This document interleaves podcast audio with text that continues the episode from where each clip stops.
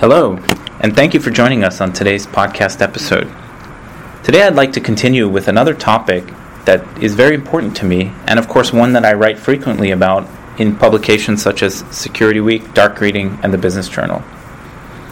Today I'd like to talk about improving the signal to noise ratio in a security operations or in a security setting. Let me illustrate what I mean by giving an example.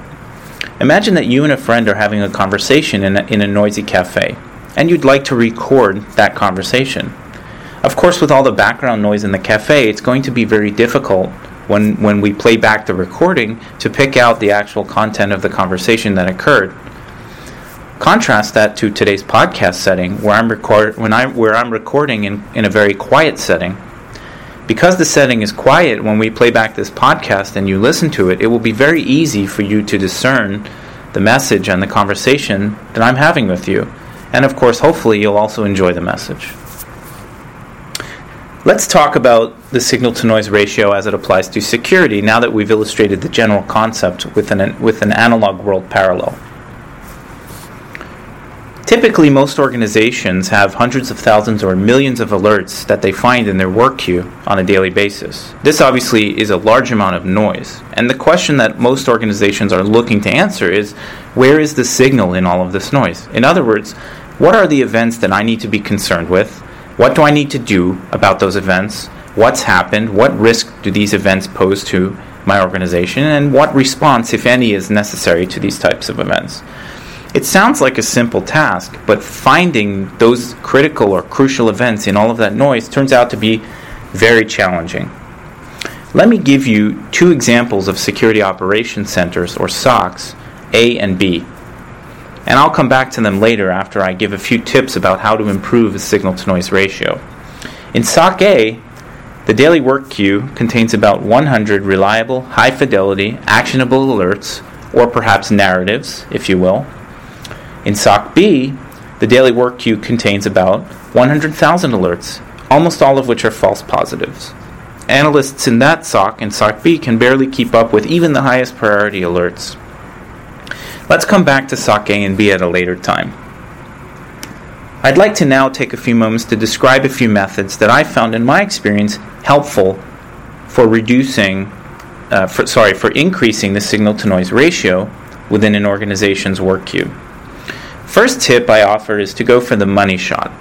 What that means is it is possible to detect malicious activity using various stages of the kill chain. For example, exploit, malicious payload delivery, command and control, etc. Each of the stages has a different noise level. Whenever possible, an organization should seek to detect that activity using the least noisy of the stages, which is generally immediately post infection. In other words, command and control or something similar like a callback. Some people might say, well, that allows me only to detect immediately after infection. But I would respond to that statement by saying that if you're so buried in noise that you cannot detect the actual infection or the exploit in a timely manner anyway, does it really provide value to go that far up in the kill chain when you may may be able to identify or detect malicious activity much, much lower down in the kill chain with a higher rate of success and a much lower rate of false positives. So that would be my first tip is to go for the money shot. The second tip is to take what I call a scalpel approach.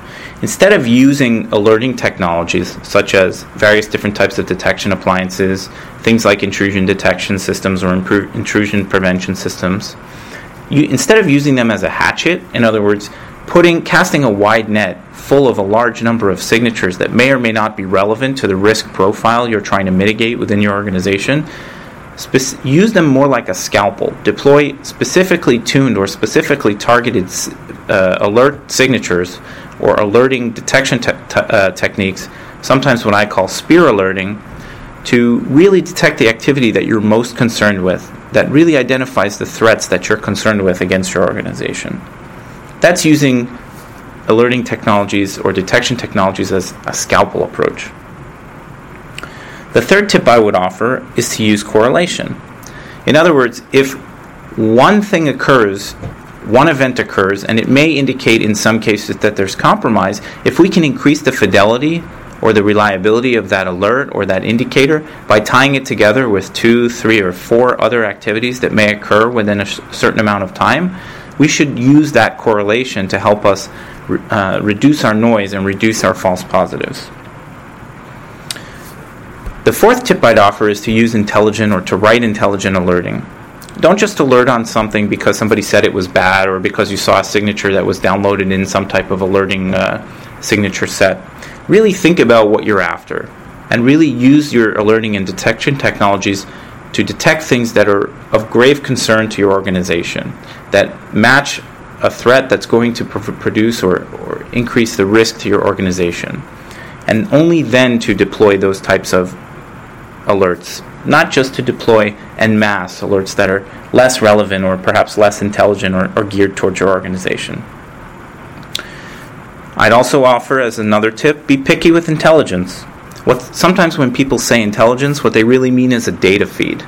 But without context and without helping you understand how to use and apply that intelligence to a given problem you're trying to solve, it's going to introduce a high amount of noise, as sometimes these data feeds are much, much less, uh, much more noisy and much less fidelity than they really should be. The sixth tip I offer is to prioritize appropriately. Sometimes we have very important infrastructure that even if we see something that may not be 100% reliable as an indicator, we may want to spend resources investigating, qualifying, and perhaps acting or responding upon that particular alert. Other times we may have infrastructure such as thin clients uh, or laptops or mobile phones that may be less critical to day to day operations. Um, granted, if they are compromised, we need to act on them, but not like if we saw some potential compromise of a, of a of an e-commerce server or a money movement server. That would obviously be a much level, a much higher level of priority that we would need to address much, much more quickly. The seventh and last tip I would offer to today's, for today is to review every alert. What's the purpose of an alert in the work queue if not to be reviewed? Sometimes I, I, find it quite remarkable that organizations will have hundreds of thousands of alerts in their work queue, most of which, or almost all of which, no one ever looks at. To me, that's redundant or pointless. Why have alerts in the queue that no one ever looks at? It's almost like crying wolf, if you will, to use an analogy from a children's story. So, returning to SOC A and SOC B, as I mentioned earlier, now that I've offered some tips on how to reduce the noise and increase the signal within an organization's work queue, I'd like to return to SOC A and SOC B. In SOC A, where every alert is reviewed by an analyst, where the signal to noise ratio is high, and where 10 additional alerts seems like a lot, analysts can successfully identify breaches in far less than 24 hours after they occur. The team is able to perform analysis, containment, and remediation within the first 24 hours of a breach. The team is able to stop the bleeding before any payment card data or other sensitive data is exfiltrated. And although there has been some damage to the organization, it can be controlled. The organization can assess the damage, respond appropriately, and return to normal business operations. Recall this is in SOC A, where the alert queue or the narrative queue is around 100 per day or thereabouts. Contrast that to SOC B, where we have hundreds of thousands of alerts, most of which are false positives. In SOC B, where an extremely small percentage of the alerts are reviewed by an analyst, where the signal to noise ratio is low, and where 10 additional alerts doesn't even raise an eyebrow, the breach remains undetected Months later, SOC B will learn of the breach from a third party. The damage will be extensive and it will take the organization months or years to fully recover. Unfortunately, in my experience, many organizations address, address the topic of signal to noise ratio far too late, in a reactive mode when there's been a breach and they're trying to react. I would advise to address the signal to noise ratio, which, con- which coincidentally maps well to the narrative driven model as they play well together, I would advise to address the, the, those topics sooner rather than later in a proactive manner, planning ahead strategically to build security and security operations, higher signal, lower noise, more context, and better decision making. Thank you for joining us today, and I hope you enjoyed today's podcast.